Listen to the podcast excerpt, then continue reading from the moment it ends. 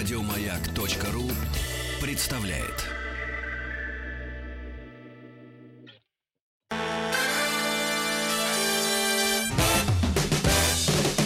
Вахтанг Махарадзе и Павел Картаев. Потсдамская конференция и как решалась судьба после военной Германии. Об этом мы сегодня поговорим с нашим гостем. На связи кандидат исторических наук, доцент МГИМО Искандер Эдуардович Магадеев. Искандер Эдуардович, здравствуйте. Здравствуйте. Здравствуйте, уважаемые ведущие. Здравствуйте, уважаемые радиослушатели. Эскандер Эдуардович, Поздамская конференция, проходившая в пригороде Берлина, иногда ее Берлинской называют, э, в конце э, значит, июля э, и начале августа 1945 года, стала последней за годы войны конференции глав правительства Советского Союза, США и Великобритании.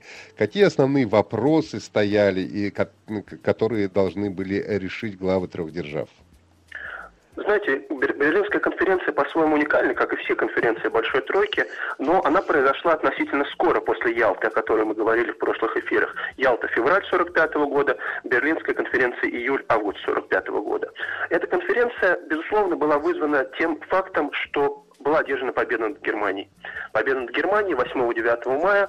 А, Вторая мировая война не завершилась. Японский вопрос, он не будет, ну, фактически он будет обсуждаться в Берлине, но специфическим образом. Но сама эта конференция, она именно находится в той точке такой интермедии, промежутка своего рода, да, между окончанием Великой Отечественной войны, э, Советско-Германской войны, а, или войны в Европе, как ее называли иногда на Западе, и окончанием а, Второй мировой войны, которая еще последует. Но с другой стороны, это эта промежуточность еще усиливается тем обстоятельством, что редко а, Берлинскую конференцию некоторые историки интерпретируют в свете холодной войны.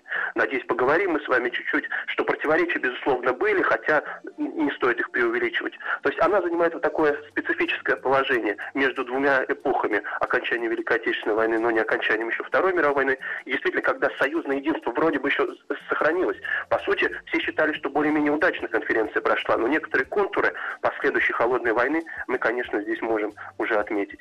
Вы э, указали на то, что германский вопрос, безусловно, был э, наиболее важным. Сам факт победы над Германией, разгрома нацистской Германии э, объяснял, с одной стороны, необходимость, безусловно, обсудить эти вопросы.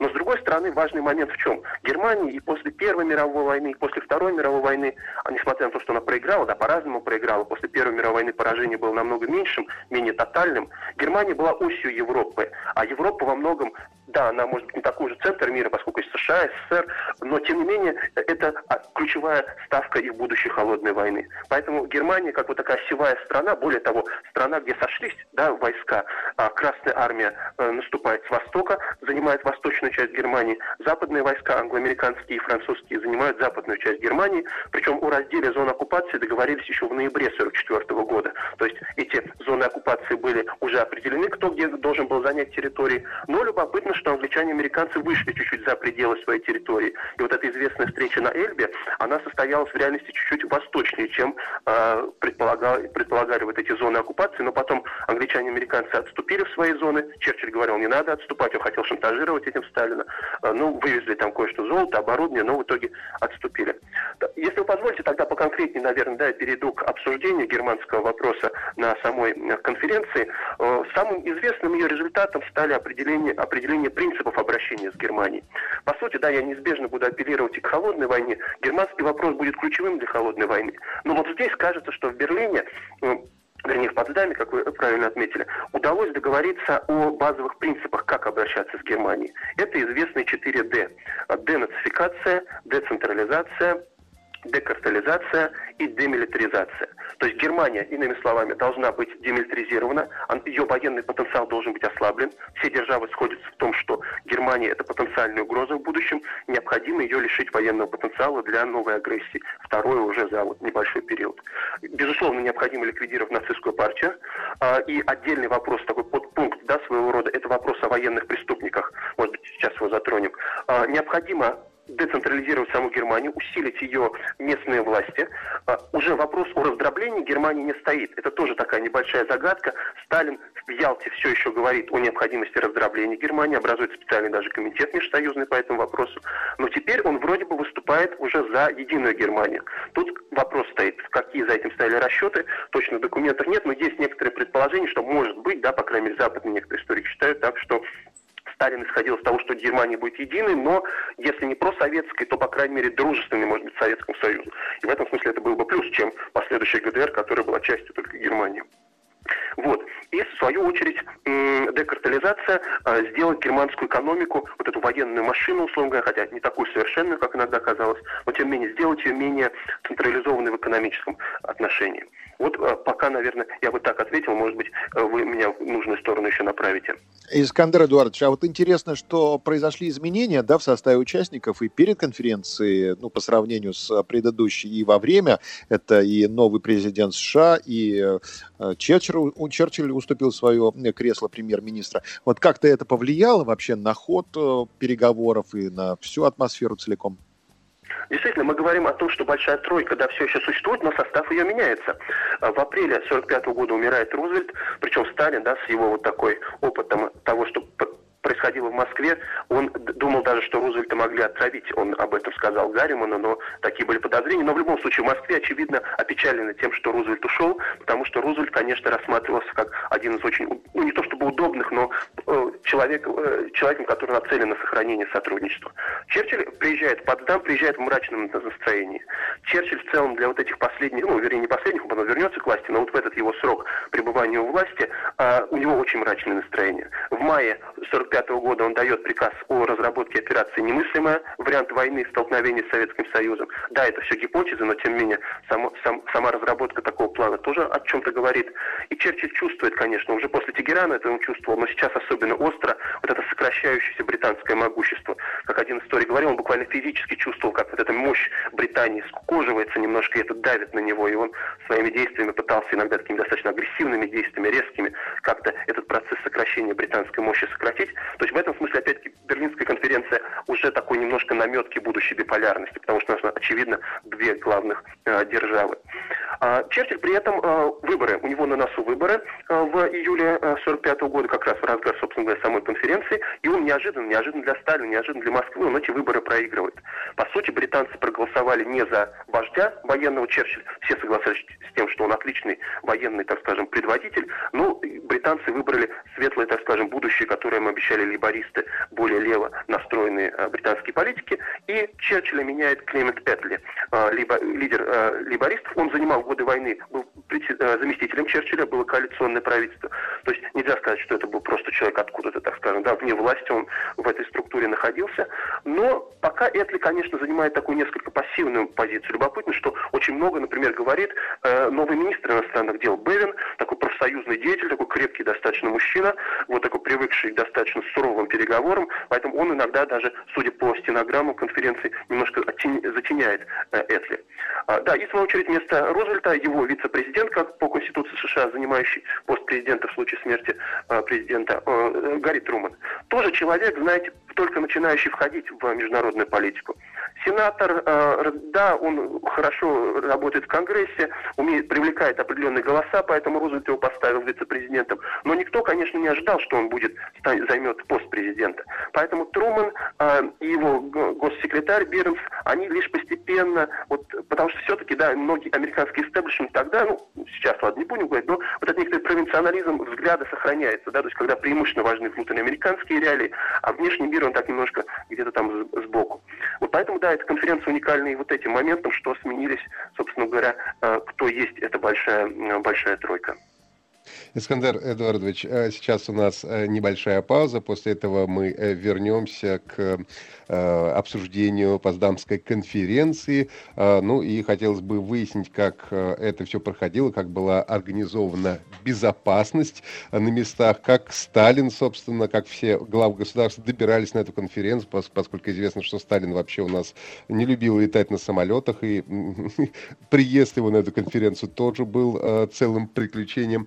А, Эдуард, э, Искандер Эдуардович э, Магадеев у нас на связи, кандидат исторических наук, доцент МГИМО. Сегодня говорим о Потсдамской конференции.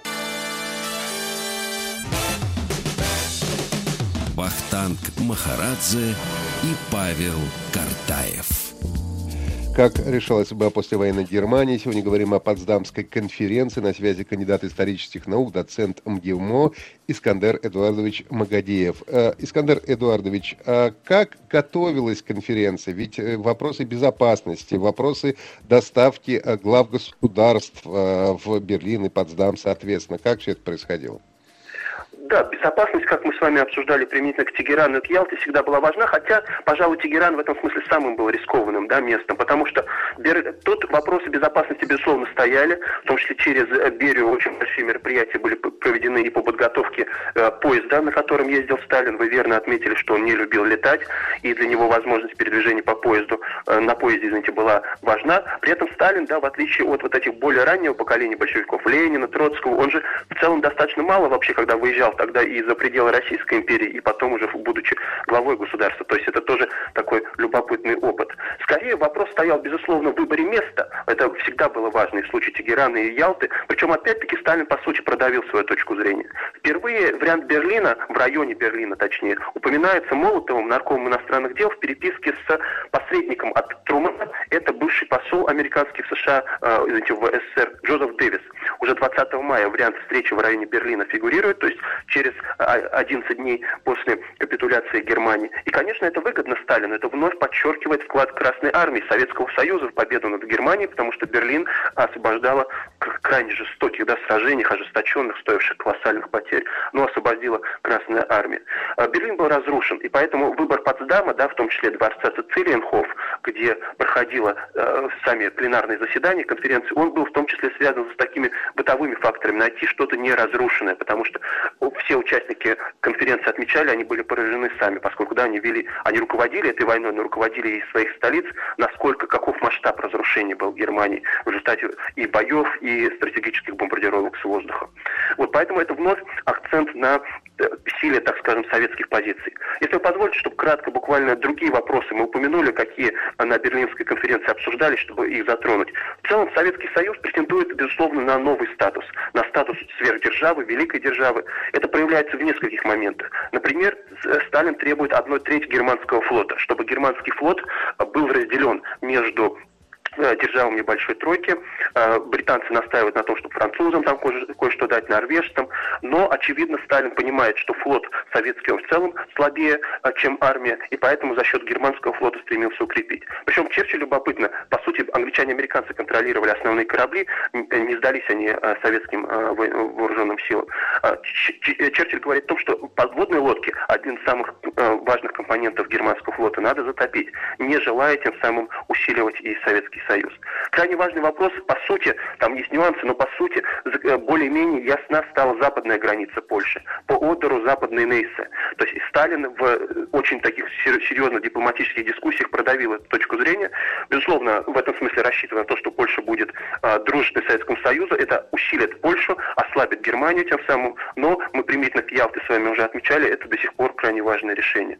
Один из важных вопросов касался э, перемещения германского населения, очень болезненный тоже да, вопрос вот этих территорий на западе Польши, потому что ненависть, желание мести, да, озлобленность, безусловно, за те зверства, которые творили немцы, а, она отразилась и на том, что это переселение шло очень болезненно и сопровождалось очень такими иногда э, печальными инцидентами.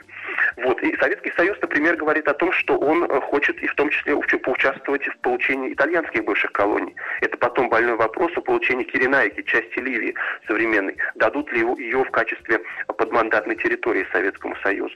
Ну и в целом вот это э, наметки э, такие холодной войны заметны в том, что Советский Союз уже хочет получить доминирующее право, ну, вернее, и в 1944 году уже получает в Восточной Европе. То есть некоторые наметки сфер влияния, они, безусловно, уже есть, но при этом идея э, заключается в том, что эти сферы влияния на Западе американское преимущество, ну, хотя пока считают, что американцы уйдут из Европы, Рузвельт говорит, что э, через два года американцы уйдут из Европы, в Ялте он об этом заявляет. Иными словами, западная сфера влияния – это вопрос Италии, который дискутируется, потому что Трумэн хочет улучшить условия для Италии. Советский Союз стремится выступить таким своего рупором э, восточноевропейских стран, бывших сателлитов Германии. Это Болгария, Финляндия, Венгрия, Румыния. В Румынии уже в марте 1945 года просоветское правительство приходит к власти.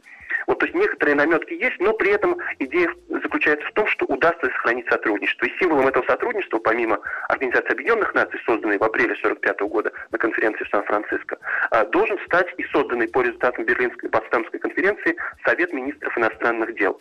Орган, объединяющий министров иностранных дел пяти стран, постоянных членов Совета Безопасности ООН, и который призван выработать мирные договоры с Германией и ее сателлитами.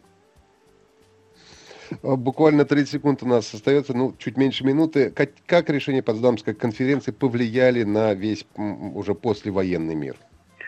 Это переходная стадия. Мы не поговорили про атомную бомбу, ну, конечно, это заря атомного века. То есть, иными словами, противоречия уже были налицо, но все еще казалось, что холод... вот той холодной войны, как она случилась, еще может не произойти, что непростое, тяжелое, но сотрудничество удастся продолжить но э, в результате все равно все это так или иначе привело к холодной э, войне, которой не удалось э, избежать. Ну, про атомную бомбу, да, к сожалению, не поговорили.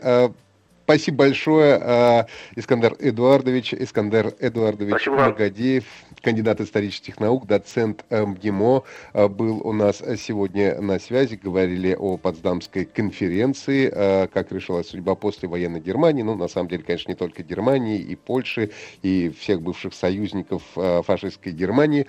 Еще раз спасибо за интересный рассказ. Надеемся на следующие встречи. Ну и прощаемся до завтра. Павел Картаев, Ахтанг Махарадзе. Всего доброго. Спасибо, до свидания. Еще больше подкастов на радиомаяк.ру